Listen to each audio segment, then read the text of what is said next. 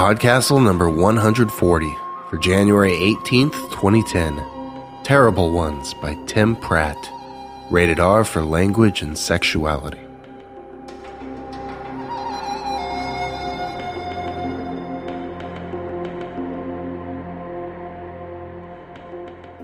Greetings, fellow Podcastleites, and welcome. My name is Wilson Fowlie, and I'm your guest host for today. I'm very excited to have been tapped for this honor again, and it's not just because the Podcastle Narrator's Dungeon is a really cool place. Uh, Dave, could we maybe get someone to donate a space heater or a coal scuttle or something? Anyway, a lot of why I'm excited is because of who wrote the story and who's reading it. The story is Terrible Ones by Tim Pratt. Tim's a big favorite around here, and if you don't know why because you're new to Podcastle, well, you're about to find out. The story involves Greek mythology, and, since it opens with one, it's no spoiler to tell you that Tim uses a Greek chorus in this tale. I bring this up because I was going to talk about Greek choruses in this introduction. I would have talked all about how a Greek chorus was, back in the time of ancient Greek theater, a group of men, yes, it was a sexist culture, who commented on the action of the play in, well, chorus.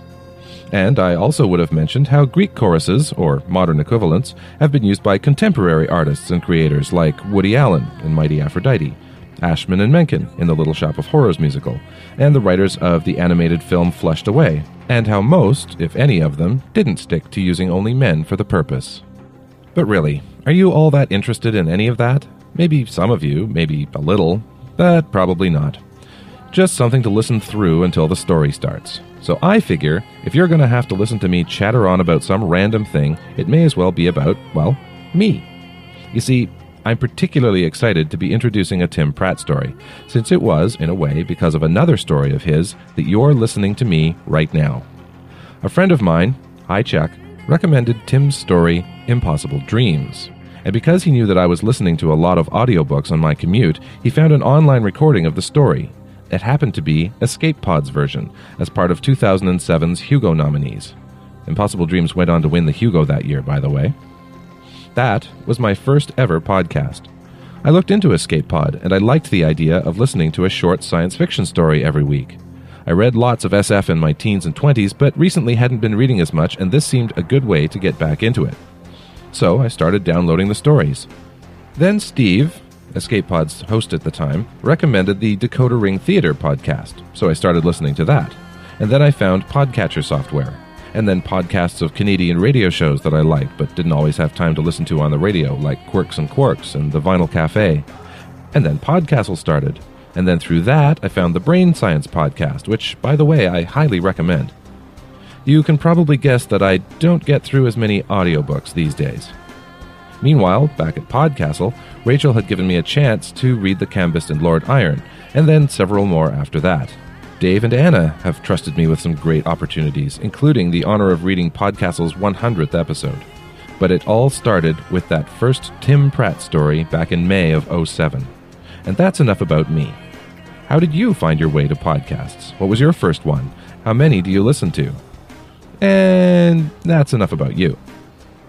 Now, besides Escape Pod and Podcastle, Tim Pratt's stories have appeared in Asimov's, The Year's Best Fantasy, The Best American Short Stories, and other nice places. He lives in Berkeley, California with his wife, Heather Shaw, and their son, River. He's serializing a novel online called The Nex at timpratt.org slash nex. That's N-E-X, not the plural of neck. Terrible Ones itself originally appeared in The Third Alternative back in 2004 and was also reprinted in his anthology Hart and Boot and Other Stories. That's H A R T, Hart, by the way, if you're going to go looking for it. I'm also excited to be introducing today's reader. M.K. Hobson is one of my favorite narrators here at Podcastle. Well, and one of my favorite writers, too. I really enjoyed her novel The Native Star that came out this year, and so did a bunch of other people. For one, Preternatural Reviews had it in their top five for the year, and another review site, The Book Smugglers, rated it excellent. But the marketing highlight that I think Ms. Hobson is most pleased with is that Felicia Day, you know, from Buffy the Vampire Slayer, tweeted that she liked it, and she has over 1.7 million followers. I hope MK got a bunch of sales from that, and I hope that one or two of you listening to me now go and check it out and hopefully buy it. But first, a story. Terrible Ones by Tim Pratt. The Greek chorus first appeared on Thursday night as Zara lugged two paper bags full of groceries into the gravel public parking lot.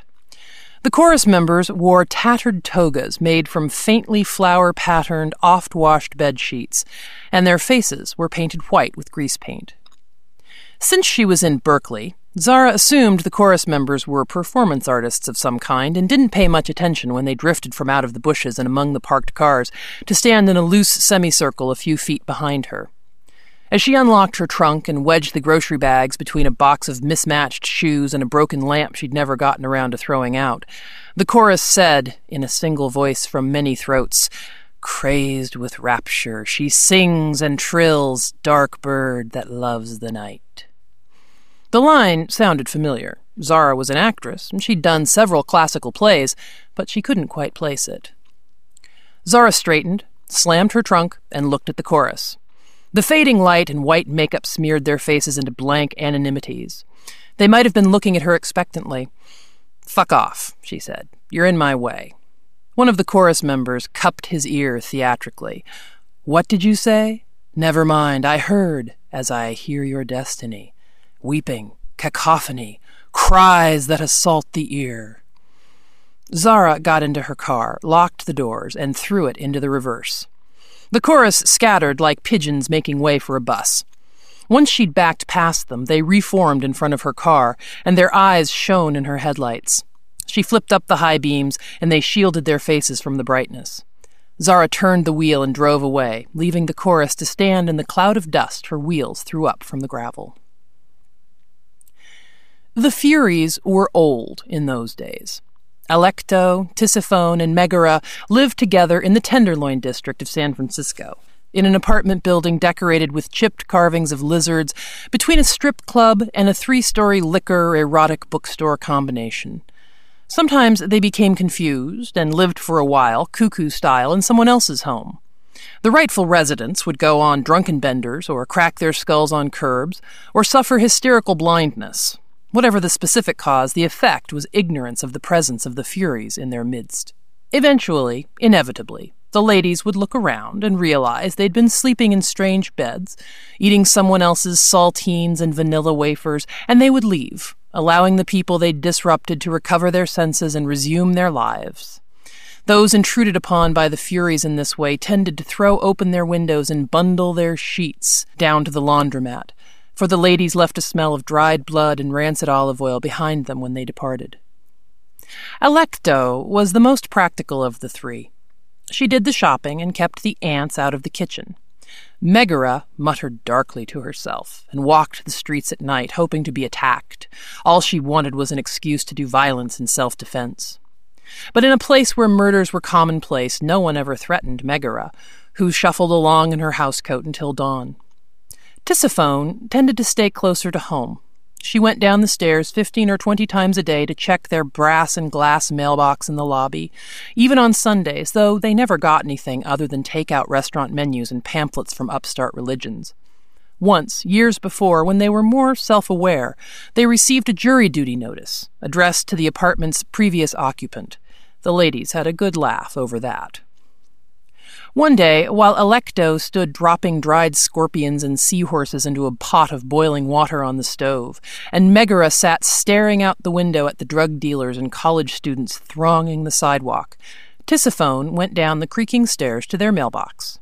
She opened the box with a tarnished key, and inside found a thick piece of parchment, folded in thirds, sealed with a dollop of red wax. The symbol embossed in the wax was a monstrous face, mouth gaping, an oracle's face. Tisiphone broke the seal and opened the parchment. It was what she'd been waiting for, what they'd all been waiting for a letter of commission. Weeping a little for reasons she could not have fully named, for happiness and anxiety, and simply because the worn down gears in her mind refused to mesh properly anymore, Tisiphone went back up the stairs, clutching the parchment, afraid it would disappear or transform into a Thai restaurant menu. She had to tell Alecto and Megara. They had to prepare. Zara got home, kicked off her shoes, and hurriedly put her groceries away. She only had a few moments to eat before leaving for rehearsal. The red light on her answering machine blinked at a seizure inducing rate.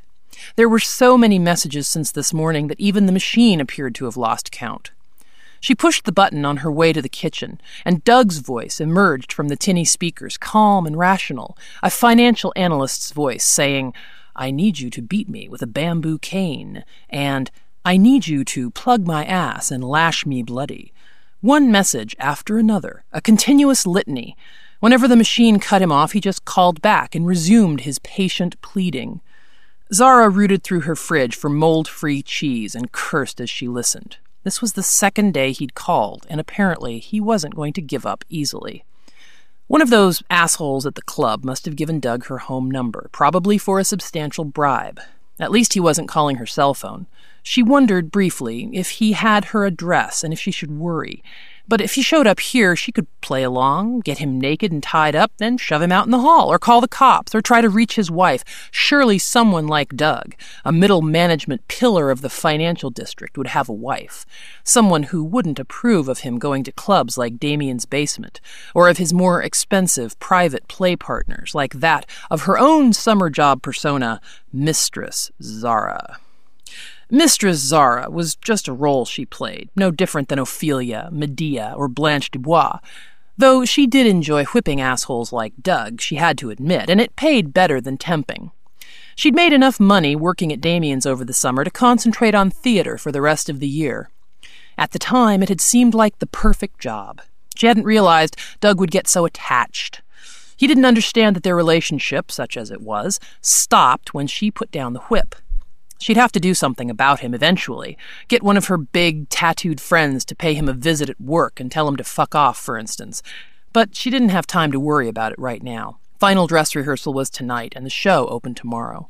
Zara ate a cheese and wheat bread sandwich while standing up at the counter, followed it with a gulp of low fat milk, grabbed her bag, and slipped out of the apartment. With Doug still droning on her machine about how he needed her, she owed him. They had a connection. In the empty apartment, a new voice spoke from the machine, another message hidden among Doug's. It was a woman's voice, smoky, throaty, like a torch singer past her prime. I know you won't hear this, Zara, but I've got to give you warning, and this counts by the rules. There are three old ladies coming to see your play tomorrow night, and they're harsh critics. Maybe you should let your understudy play the lead. There, advice dispensed, nice and fair. A click, and then it was Doug again, demanding all the torments he thought Zara owed him. Zara ran to catch the BART train from the East Bay into San Francisco, thinking briefly that if Doug saw her dressed like this, in running shoes, a t shirt, and loose cotton pants, instead of in a leather corset, knee high boots, and several silver piercings, it would help disabuse him of his illusions about their relationship. She went into the tiled, brightly lit station and headed for the escalator, only to encounter a blockade of scaffolding, sawhorses, and yellow tape. The escalator was closed. A crudely hand lettered sign with an arrow directed her around the blockage. Cursing, sure she would miss her train, she followed the signs, walking along a passageway of covered scaffolding farther than seemed reasonable. Was the train station really so big? Until finally reaching a stopped escalator that led, apparently, up to the platform for San Francisco bound trains. She began to wish she'd driven, even though parking was nearly impossible in the part of the Mission District where the theater was. After she ran up the escalator, she found the platform wholly deserted. She said, Fuck. Because there should be some people waiting, even on a Thursday night, unless she'd just missed the train. Which meant she'd have to sprint for the theater to make rehearsal on time. She hated making people wait on her, because she knew what it was like, sitting around waiting for the lead actress, thinking what a bitch prima donna she was. Zara didn't want to be seen that way, not even by the cast of a little experimental theater that could only seat about 50 people tops. She crossed her arms and looked out at the darkened overpass and the Oakland hills beyond the platform. Odd. There should have been lights from the houses on the ridges, but the hills were just dark shapes in the moonlight. Were they doing rolling blackouts again? And why was there no traffic on the overpass? Was it closed for repairs too? Then a train pulled in, surprising her. There had been no announcement of an oncoming train on the PA system. Still, it was headed in the right direction, so when the doors slid open, she got on. There was only one other passenger, sitting in one of the sideways facing seats with a newspaper held open in front of her face. Zara dropped down into the seat opposite, glancing at the woman's newspaper. It was written in Greek, which she couldn't read, and Zara shifted her gaze to the blackness beyond the windows as the train slid away from the station. The woman across from her tossed her newspaper onto the carpeted floor. Nothing but bad news, she said in a smoky, throaty voice, smiling. The woman was in her forties, probably, dressed in a tailored black business suit, her hair blonde and stylishly short. Oh, Zara said, not really in the mood for conversation. I'm Nikki, the woman said. Because it was going to be a long ride under the bay and into the city, she said, I'm Zara. Good to meet you. Nikki crossed her legs. I'm a talent scout. Oh? Zara said, feeling a stir of interest. Like for a record company? She had lots of friends in bands, some of whom would happily sell out in a heartbeat. For an agency, actually. We represent musicians, dancers, actors. We're always on the lookout for new clients. Zara didn't say anything. She was ambivalent about the very concept of agents. She was more interested in the art than the marketing, which perhaps meant she needed an agent. On the other hand, perhaps it meant she didn't need one at all. Agents might want her to do things like audition for commercials. They might want her to get a tan. Are you a performer? Nikki asked. Sometimes, Zara said. Actress? Zara nodded. Nikki looked at her expectantly. I'm playing the lead in Medea, Zara said. It's a contemporary version set in the suburbs, very minimalist, but with some almost grand guignol touches at the climax. It sounds fascinating, Nikki said, and she sounded like she meant it. Zara wondered that Nikki could sound so sincere no matter what she actually felt. Maybe from one moment to the next she didn't even know what she was feeling. That had to be part of her profession, right? Sociopathology is an occupational hazard. Except for a talent scout slash agent, it wouldn't be a hazard, but an advantage. As her friend Dave, the unemployed programmer, liked to say, it's not a bug, it's a feature. It's a good role, Zara said. I'll come to see it, Nicky said decisively. Has it opened yet? Opens tomorrow. Where? Zara told her the address. I'll be there, she said. Okay, Zara said, shrugging. Nicky frowned, as if she'd expected something more. Most young, hungry actors probably drop to kiss her boots at the merest whiff of interest, Zara supposed.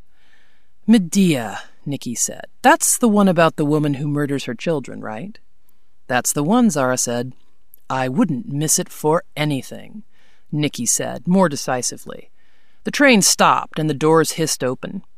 Zara didn't recognize the platform. It was underground with marble walls, Doric columns, and stone benches. She didn't see a sign anywhere. Was it the 12th Street station? If so, it had been extensively remodeled. It seems like she would have noticed that on another one of her trips. See you, Nicky said, and left the train. The doors closed behind her, and the train pulled away into a dark tunnel. Zara leaned her head back against the window and closed her eyes. It took twenty minutes or so to get from Oakland to the mission, and she'd left home in such a hurry that she hadn't brought anything with her to read except her script, which she already had down cold at this point and she didn't want to look at any more. She'd always been good at remembering lines. When she was really into a role, speaking her lines didn't even feel like a recitation. It just felt like talking, saying what came naturally, that was her favorite feeling. Someone coughed, and Zara opened her eyes and lifted her head. Holy shit, she said. The Greek chorus was back. When had they gotten on the train? They must have come from another car, creeping quietly, sliding open the adjoining doors without a squeak. Or, more likely, Zara had fallen asleep and she just hadn't noticed them. They stood in the middle of the aisle, holding on to the grab rail above their heads, though there were any number of empty seats. They all stared at her silently, swaying a little with the movement of the train. Zara thought about getting up and going to another car, but what if they followed her? This had better be a coincidence, she said.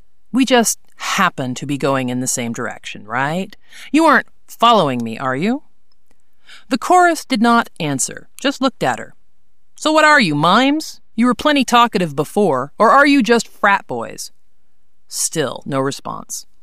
Zara snapped open her purse, black vinyl, decorated with little silvery skulls, and rummaged until she found a mostly used up tube of lip balm. She held it between her thumb and forefinger, took aim, and threw it at one of the chorus members' faces. The tube bounced off his nose, and he squawked like a bird and flinched away. Just fuck off, Zara said. We've heard things, the chorus said hesitantly, half of them mumbling, none of them quite in sync, but only from strangers. Those who carry messages have no power. So you've got a message for me then, Zara said? What is this, guerrilla marketing? Viral advertising? How much do you get paid? Torrents of blood will fall from the sky.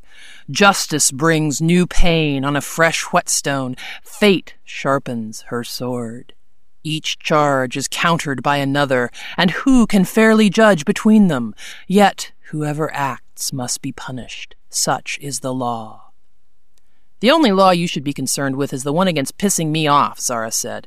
If you don't get away from me, I'm going to kick your asses concurrently or sequentially, whichever you prefer.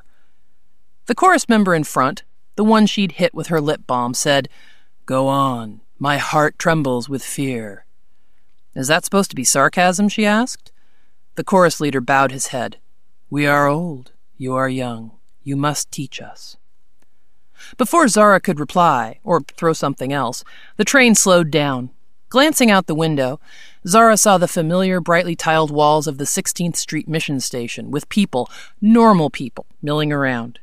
You assholes should be put to sleep, Zara said, and when the doors opened, she got off the train. The chorus didn't follow, but as she walked away, they called, So you fall, abandoned, searching your heart for joy, but finding nothing. Sucked dry, gnawed by monsters, a shell, a shadow, a. Then the doors slid closed and cut off their voices. Halfway through the second act, Zara saw Doug poke his head through the door at the back of the theater, his expression unreadable at this distance. He came in and sat down in the back row as if he had every right in the world to be here, at a closed final dress rehearsal. So much for her hope that he hadn't penetrated the inner mysteries of her life. If he knew she was here, he knew as much about her as there was to know. She went on performing her scene with the actor playing Jason, deeply into the role of her suburbanite version of Medea. Her kids, actually the directors, a boy and a girl, seven and nine years old, remarkably well behaved, practically raised in the theater, sat on the floor, the boy playing with dolls, the girl with a dump truck. The gender stereotype reversal was just one of the writer director's countless tiny little flourishes. She imagined briefly that Jason was Doug, and her bitter lines took on a new level of heat, but she forced herself to dismiss the comparison. Why give Doug so much power? He was just a client with an overactive fantasy life who somehow failed to comprehend that Mistress Zara was nothing but invention. When the curtain came down on Act Two, she'd tell one of the stagehands to get rid of him, and he'd be bustled away. Maybe she should think about calling the cops or at least getting a restraining order. But Zara didn't have the chance to do any of those things, because in the middle of a crucial monologue, the moment when Medea decides that the only solution to her problems is to murder and murder again, Doug rose from his place in the back row and came walking down the aisle. He was clearly fresh from work, dressed in a white shirt, dark tie, and slacks, his face handsome but a little doughy, poised somewhere between the end of baby fat and the onset of middle aged thickening, just another thirty something member of the gray horde with a wider than average streak of kink. Zara didn't let her lines falter, even as Doug continued to approach the stage, even as the director stood up and said, Hey, you can't be here, even as the children broke character completely and said, Who's that guy? She continued her monologue as Doug climbed up on stage. He came up over the edge of the proscenium, just downstage of where she stood. His movements were clumsy and awkward, like a chubby kid hauling himself out of a swimming pool. Mistress, he said, getting to his feet. How weak my heart must be, she said, still in character, to be swayed by such pitiful pleas. Doug frowned, then took out his wallet. He flipped it open, took out a sheaf of bills, fifties mostly it looked like, and threw them at Zara's feet. There, he said, prepaid through the end of the month. Now get out of that stupid dress and put on something good. I had a hard day and I need you to make my night even harder. Zara stared down at the money on the floor of the stage, her lines forgotten. The rest of the theater was silent, even the children. You motherfucker, Zara said, looking up at him. You think I'm a whore? Doug grinned. I guess so. I guess you'll have to punish me for that. Zara rushed at him, put both her hands on his chest, and shoved him. He shouted, arms pinwheeling, and almost fell off the stage. He landed on his ass at the edge of the apron. Get out of here, Zara said through clenched teeth. Never come near me again, you sick freak. I'm the sick freak, Doug said, rising, wincing as he rubbed his ass. At least I finish what I start. He nodded toward the stage floor. You keep the money. I'll see you. Limping a little, he went down the steps and out of the theater. There was silence for a moment after the door closed behind him. Well, the director said finally, shall we take it up from the end of Act Two? Unless Zara has any other visitors. The other actors laughed, a little tensely, and Zara squeezed her hands into fists. The story of this would spread all over. Theater people love to gossip. By next week, everyone would think she was a prostitute, when the truth was she'd never even touched any of her clients, not skin on skin, let alone had sex with them. She'd just wielded the whip or the crop and prodded with latex gloved hands and talked the talk. It was just acting. But it would get all twisted around into something else in the stories. Now, when the other actors looked at her, they wouldn't see Medea, they would see Zara with the crazy John, boyfriend, whatever, with a wad of crumpled money at her feet. Doug had ruined the role for her, tainted the experience. Well, fuck that. He was going to pay. Are you ready, Zara? The director said. Yeah, she said. She kicked the money off stage, let someone else have it. Late that night, after the director wished them luck and Zara showered off the fake blood, she went in search of her revenge. Rodney, the doorman at Damien's basement, refused at first, but Zara wouldn't let it go. I know you gave that son of a bitch my phone number, she said, so you can damn well give me his last name. He paid me, Rodney said sullenly. Yeah? I'll pay you by not telling Damien and getting your ass fired, she said. Shit, he said. But he told her what she wanted to know. Doug had mentioned the name of his company once or twice in the awkward social moments before their sessions, and the same memory that made it so easy for Zara to retain her lines helped her remember where he worked. From that, it was short work on the internet to find an online directory for his company, complete with extension numbers for various employees. Humming a little, the thrill of vengeance, which probably wasn't much like what Medea felt, but it still made her feel connected to the character, Zara dialed the number for the company's vice president. It was after midnight, so all she got was voicemail, but that's what she wanted. After the recorded greeting and the beep, Zara said, Doug Mitchell calling, and pressed the play button on her digital answering machine. Doug's voice came on, rambling about the indignities he craved cock shaped gags, butt plugs, floggings. He never mentioned her name, only said, You, I need you to. I want you to. You have to. Zara let the recording play for several minutes over several messages. Then she paused the playback, hung up, and dialed another number at Doug's company, this time the head of human relations, and repeated the process, introducing Doug and then letting his recording ramble. Then a woman's voice emerged from the answering machine, and Zara tried to stop the playback before the HR director's voicemail could record it. She accidentally hit the delete button, erasing the woman's message.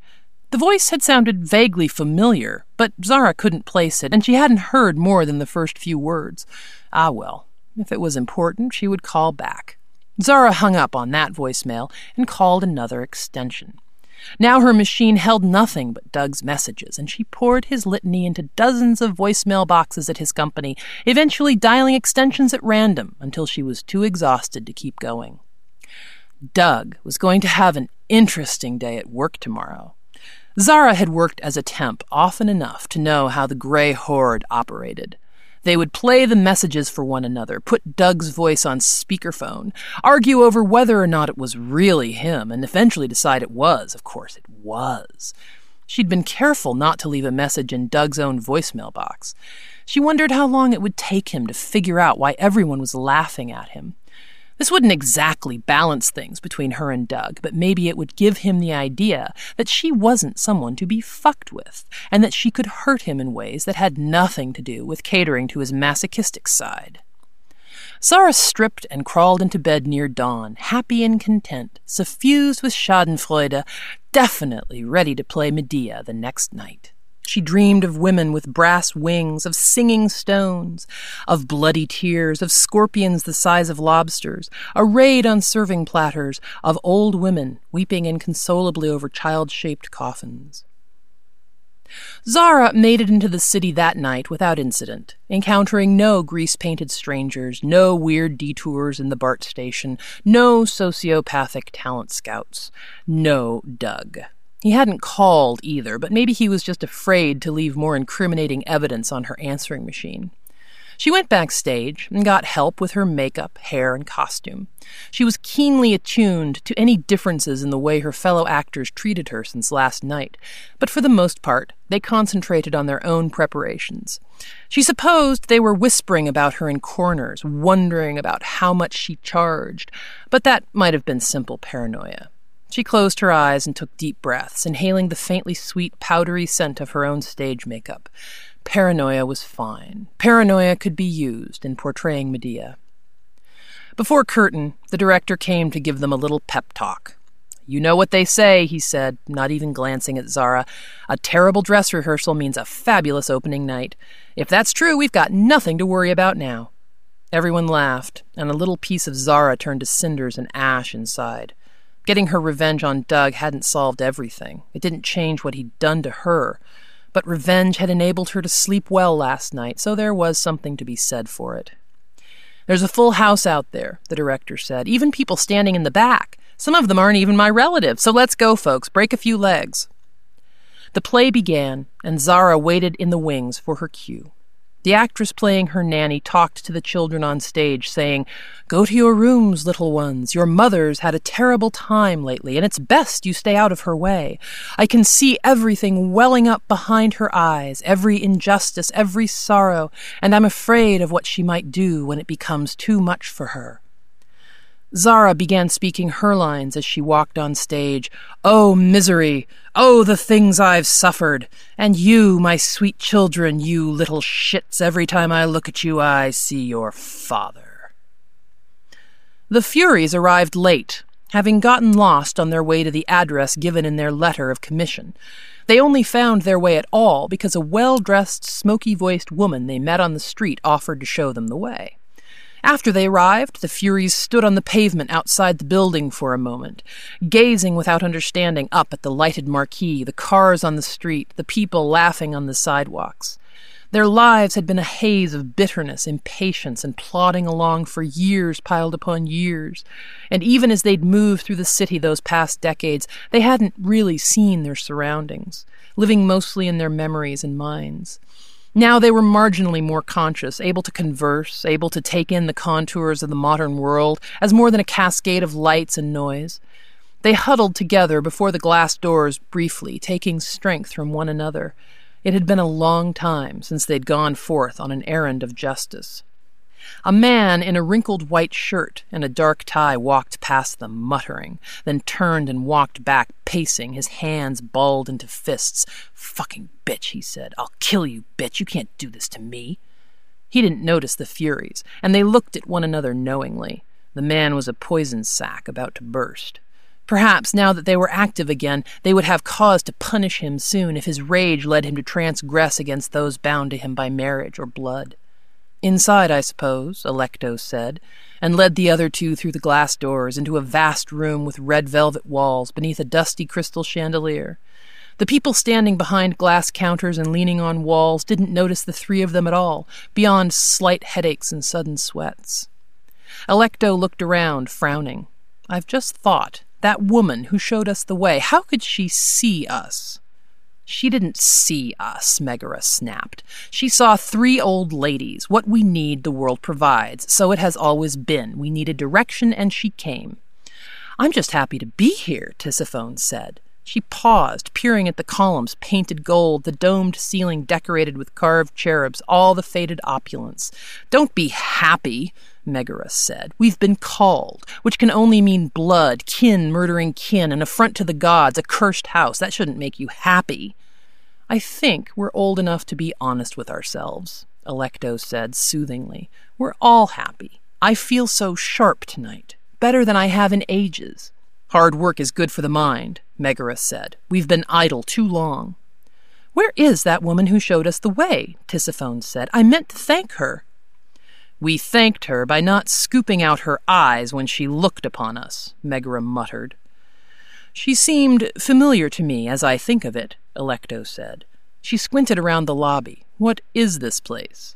I thought someone said it was a theater, Tisiphone said, but she sounded unsure. Nonsense, Megaera said. Theaters are outside. She gestured vaguely. There are always goats about. We used to go to the theater, and it was nothing like this. We used to be in the theater, Tisiphone said. They used to have plays about us. Perhaps they will again some day, Alecto said. Come, we must find the murderess. The ladies heard a collective gasp beyond a set of double doors. They hurried forward and threw the doors open. A woman sat on a raised platform at the far end of the darkened room beyond, awash in a beam of white light. Gore clotted her hair and blood streaked her arms. She cradled a pair of dead children and stared up at the lights. She cried out, Our children are dead! Surely that stings you! The ladies looked at one another and nodded. It was just what the letter of commission had told them to expect a mother who'd murdered her children in public for revenge. They linked arms. Their forms, the old woman shapes they'd worn for so long, rippled and fluttered, revealing blacker, more fundamental bodies beneath. The Furies surged toward the stage. During the penultimate scene, as Zara, as Medea, sat on stage with her dead children in her arms, everything went wrong. Zara was supposed to be under a single spotlight, but suddenly a dozen other stage lights came on, illuminating the blood spattered wreckage of the suburban living room set. She barely paused in her lines at first. The show must go on. But then the house lights came up too, and she heard the keening from the back of the house, a high pitched and strangely gleeful wail. The people in the audience should have turned around and looked back, craning their heads as Zara did to find the source of the noise, but they didn't move. In fact, they didn't move at all. They were perfectly still, even a man apparently just back from the bathroom who hovered over his seat in the act of sitting down. Yet they weren't frozen. They trembled and shifted slightly. It was like the moment in an improv exercise when the director calls freeze and everyone stops and holds whatever position they happen to be in. What the fuck? Zara said and let go of the children. They slid down to the stage, still holding their curled up to her positions. Something was coming down the aisle, toward the stage, something like a black sheet blowing in the wind.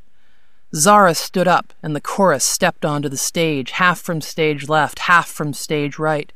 They arrayed themselves behind her in a semicircle and said, Poor woman, swept up by tragedy, who will give you succor? You have been led into a forest of horrors. The black shadow swooped up on stage towards Zara, howling and laughing.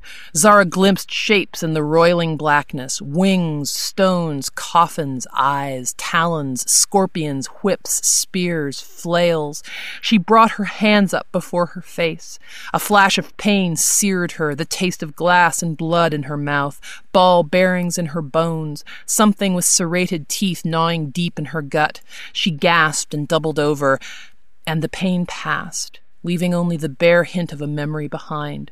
Zara lowered her hands to see three old women standing before her, dressed in stained housecoats. One of the women was regal, with the face of a queen. She looked stunned. Another was pinch faced and hunched over, and she glowered. The last had disheveled hair and fluttering hands, and seemed on the verge of tears. What, what happened? This last one said. Cast change said a smoky voice from the audience. It was Nikki, the talent scout, dressed in a black tailored suit, rising from her seat in the front row. You showed us the way here, said the regal old woman. You gave us directions. Oh, I had a lot to do with bringing us all together. Somebody better start talking, Zara said, crossing her arms. You have absolutely fucked up my show, and there'd better be a good reason. Show? Said the pinch faced woman. Yes, Nikki said, climbing the steps to the stage. It's a play, ladies, about Medea. I remember Medea, the regal woman said. She looked at Zara. This is no Medea. Very true, Nikki said, looking down at the children. She nudged the boy in the ribs with the toe of her stylish low heeled boot. They are not dead, but only sleeping. But what? the disheveled one began. The regal woman interrupted her. I think I understand. We're being retired. You sent the letter of commission. We've been tricked. She squinted. And I think I know you. Daughter of chaos, mother of death and sleep. Nyx. Nyx? The goddess of night shouldn't be blonde, the pinch faced one said. Why would you trick us? the fluttering woman cried. Nicky snorted. There was a time when you couldn't have been tricked, ladies. Okay, I'm out of here, Zara said. I clearly walked in on the movie halfway through. You can fight it out amongst yourselves. I'm going to get this blood off me because it itches when it dries. Zara, Nicky said, and it was a tone of voice Zara recognized. She'd used it herself on Doug during their sessions. Stay. It was a voice meant to be obeyed. Quite against her will, Zara found herself standing still. These women are the kindly ones, they were called sometimes. The solemn ones, the the Furies, Zara said. The Erinyes, the terrible ones? At Nicky's look of surprise, Zara rolled her eyes. I'm an actress, woman, remember? I've read the classics. Christ, I'm starring in motherfucking Medea, in case you hadn't noticed. Oedipus was the motherfucking one, the disheveled old lady said, sounding pleased with herself, not Medea. Yes, well, Nicky said, glancing at the ladies, then turning her attention back to Zara. The Furies are a force for vengeance. They punish those who kill their relatives. They saw you on stage and thought you'd murdered your children and tried to punish you. I imagine you felt the leading edge of that, hmm? But you didn't kill your children. By attempting to punish you unjustly, these kind ladies committed a serious transgression. By that mistake, they proved themselves unfit to be the instruments of justice. In further fact, and here she smiled, teeth as white as stars, as the injured party, you now have the moral authority to punish them. We were deceived, the regal old woman said, voice shaking with barely suppressed rage. We were told there would be murder tonight. We behaved rashly, yes, without the care we once would have shown, but we are not solely culpable. Zara looked at the old women, then back at Nicky, and began to laugh. You don't believe me? Nicky said, still sounding smug. Shit, no, I believe you, she said. Everybody in the audience looks like they got touched while playing freeze tag, and these white faced freaks in the chorus have been following me since yesterday, making with the portents. I'd be crazy not to believe you. I'm laughing because you expect me to take over from the Furies. Sorry, not a role I'm interested in. You don't have a choice, Nicky said. The ladies got too old, too boring, and certain parties decided there needed to be a cast change. You got the part, Zara. I'm the greatest talent scout there ever was. You should thank me. What certain parties? Zara said. The gods? Didn't that woman say you were, what, the goddess of night? What gives you the right to fuck with me? Nobody even believes in those gods anymore. Now Nicky laughed. She sat down, cross legged, in a puddle of fake blood, heedless of dirtying her clothes. Oh, Zara, really. I was born long before the gods, and I'm a child compared to the beings I work for. The gods are nothing. They were shat and belched and vomited up out of chaos, and that's where most of them have returned. The gods are just props, like these old ladies are, like you are now. You're just part of the play. But who do you think commissioned the play? Who is the director of the play of the world? Who is the producer of the universe? Those beings are the ones in charge, Zara. And the producers want you to take over as an avenging force in the world. These three women sprang from the blood of Uranus to avenge his murder. Uranus was killed by a family member, and the ladies took that as their guiding principle, and went on to punish other people for that same sin. And now you're vengeance personified. You can punish these women for their transgression. Zara thought about the searing pain the Furies had inflicted on her so briefly. So you're saying I have power? Yes, Nicky said. Sometimes, when you have cause. The Furies only punished kin killers. We're not yet sure what your specialty will be, but we're all very excited to find out. She glanced upward. You know, some stories say I gave birth to the Furies, as I gave birth to pain, age, strife, and death. But it was never true. Until now. I feel something like a mother to you now, Zara. The house lights went down, and the stage lights too, until there were only three spots one on Nicky, one on the former Furies, one on Zara herself. Zara wasn't sure how, but she knew she was the one who'd made the lights change. Her power was showing itself now, whether she liked it or not. Nikki stood up and stepped away from her spotlight into the dark. Now, she said, punish them, Zara, for what they did to you. The former Furies stood, their backs straight, their heads held high, waiting. No, Zara said, I won't do it. The spotlight found Nikki again. Nikki sighed. There was no fake blood on her clothes, though she'd been sitting in a pool of it. You don't have any choice. There is always a choice, the regal Fury said. We forgave Orestes. We were the benevolent ones for a time. Yeah, Zara said, I can be benevolent. Nikki pinched the bridge of her nose between her thumb and forefinger as if fighting a headache. This isn't the way we meant things to go.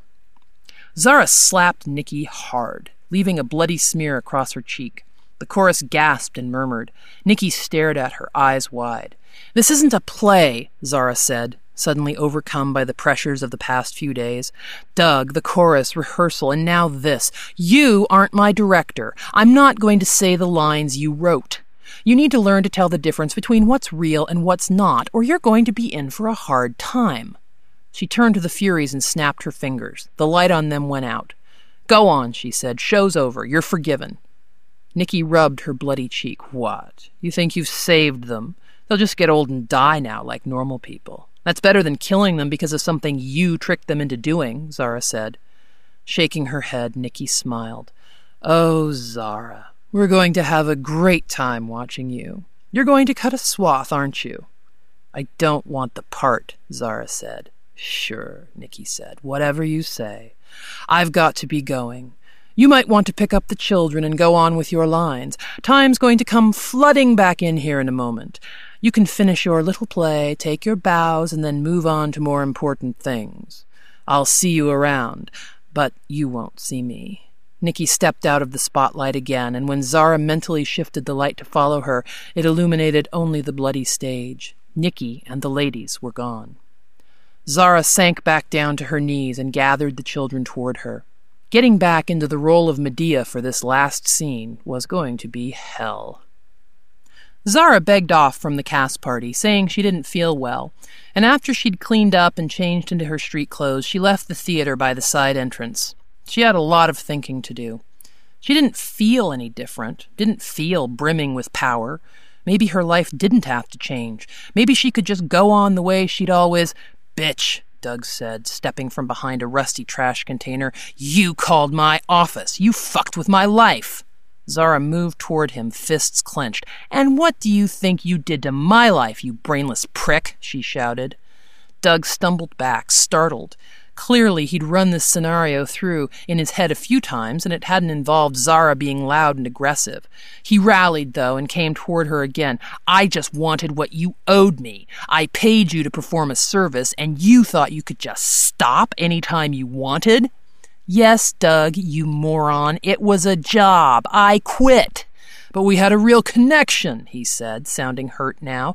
I could tell by the way you acted with me that our sessions meant something to you, to both of us, by the way we synced up perfectly, anticipated one another's. No, she said, not shouting now, just speaking quietly. And Doug fell silent. No. I was acting. I'm an actress. It's not my fault if you can't tell the difference between a real connection and playing pretend. I'm sorry you feel that way, he said. But you're lying to yourself. I'll make you understand. He reached into his pocket and came out with a knife, a fancy one with a shining blade and a skeletal frame steel hilt. Zara narrowed her eyes. This was so fucking melodramatic. A spotlight illuminated Doug, and he squeezed his eyes shut in the sudden brilliance. What? he said, bewildered, shading his face and looking up toward the source of the blinding white light. It was coming from the empty air. Zara knew what to say. The words were there in her head, the perfect words, the natural words, the ones that didn't feel like prepared lines at all. She wondered whether Nikki and her friends, the producers, had driven Doug crazy, set him on this path in order to bring about this confrontation for their own entertainment. Maybe so. But Doug was still an asshole, and he still had a lesson to learn. She wouldn't kill him, but there were other punishments. You need to learn to recognize what's real, Doug, she said, her voice almost sad. From now on, your life will be bathed in light and clarity. You'll never believe anything untrue again, and you'll never be able to tell untruths of your own either. If you go to the movies, it will just be noise and flashing lights. If you go to the theater, it will just be people standing on a stage talking. Novels will be words on a page. You don't deserve to experience stories, Doug, because you can't handle the responsibility that stories involve. She waved her hand, and the spotlight went out. Doug sat down in the alley. He whimpered, I, I. He fell silent and dropped his knife and covered his face with his hands, desperately trying to put the scales back on his eyes. Zara walked out of the alley. Perhaps this was a role she could play after all. The Furies had lived to punish those who'd murdered their loved ones. That was the circumstance of their birth, after all. But Zara had gained her powers because some people couldn't tell the difference between what was real and what was only a story, and those were the kind of people she would punish. The world wasn't a stage, no matter what Shakespeare thought, no matter what Nicky and her producers believed. Zara wouldn't play the part they had in mind for her. She was going off book. She was going to improvise. Oh, Nikki, she said, and felt the night air tremble. You fucked up, sister. It's my show now. As Zara walked out of the alley, a light, unseasonable rain began to fall. Once she was gone, the Greek chorus emerged from behind garbage cans and piled boxes to stand around Doug, who lay curled on the wet pavement.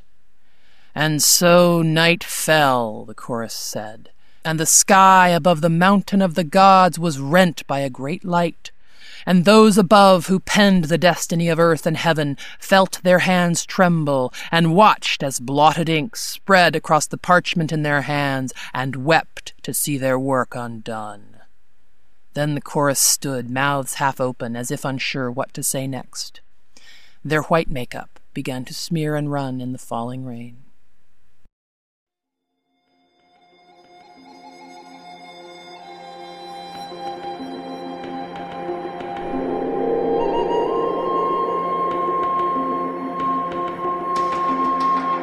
And welcome back. Little known secret, here at Podcastle we have our own geek chorus that follows us around. Kind of like the ghosts in Stardust, except we can see them too. They wail as we write rejection letters, chant the name of narrators for stories we select to publish, munch popcorn in eager anticipation as the stories go live, although a surprising amount of them seem to be drinking coffee these days. And they type. Oh my god, do they type. Wonderful praises, frustrated rants, lots of cute little happy faced icons. I'm talking, of course, about the Podcastle forums, which you can find at forum.escapeartist.net. You can go there right now, sign up, and tell us what you thought of this week's story, and become part of the chorus. But wait, you're playing Podcastle as you commute, while you clean your house, or cook meals, fold laundry, work at the office. So, maybe we're your chorus. Often invisible, but ever far away. Interesting. That in mind, let's head over to the forums to discuss feedback for Gary Kloster's badass urban fantasy and The Blood of Dead Gods Shall Mark the Score, read by Christiana Ellis. Generally, people liked it. Lulu said, The character development was really the highlight for me, Tattooing the blood of dead gods on your body for power is a fantastic image, but it was really the character of Woody that drew me in, and the slow reveal of who he was. I often get annoyed by stories in the just one more high genre because I'm never convinced by the character's reasons for going back to a life of crime. In this case, though, how could Woody do anything else with the carrot of his deepest desire dangling in front of him? Blue Eyed Devil. Huh. What is it with blue people on our forum? Anyway, Blue Eyed Devil had an issue. Interesting concept world, but there seemed little actual fruition of the concept. At no point is anyone shown under the effects of the blood. As such, the concept of the piece, which could have borne great fruit, instead became a run of the mill MacGuffin. And Raymond said, It was a pleasant surprise to hear a story told from the viewpoint of a female to male protagonist. Given where we are in transgender history, it's probably inevitable that Woody would have a storyline about who I am and who I'm striving to become but that aspect felt a bit clunky to me. Woody's abusive relationship with Huck was vivid enough to be frustrating. Thanks to the author, whose description of the story's development did not treat the trans man as an oddity, and to the narrator, and to Podcastle. Thank you, Raymond, and thanks to everyone else for leaving comments on this story. If you like what we're doing, please consider visiting podcastle.org and making a donation. All of our money goes to paying our authors and keeping our podcastle from being overtaken by gorgons or krakens, and especially crazy corporate assholes who try to get in our faces at dress rehearsals. Although Anna really likes giving those guys the boot. Anyway, every cent's really appreciated. Thanks. That's our show for this week, folks. Thanks so much for letting all of us here at Podcastle share another story with you. A special thanks to Wilson Fowlie for handling the introduction duties this week. Hey, Wilson, we uh, do have some spare space heaters. They're a few levels down from the dungeon. In hell. Knock yourself out, buddy. Thanks. We'll be back next time with a strange original story from Mr. Robert T. Jeschonek. Until then, remember, it's our show now, and we mean to improvise, or at least misbehave. We'll see you in a week. Podcastle is a production of Escape Artists Incorporated and is distributed on a Creative Commons Attribution Non Commercial No Derivatives license. Share it, but don't change it or sell it. Our theme music is by Shiva in Exile. You can find them at magnatune.com. You can discuss this episode of Podcastle or nearly anything else on our forums. Just visit forum.escapeartist.info. And if you like science fiction or horror, be sure to visit our sister podcasts, Escape Pod and Pseudopod. And if you enjoyed this episode, tell a friend, or post to your blog about it, or consider donating via the PayPal link on our site. Maya Angelou said, There is no greater agony than bearing an untold story inside you.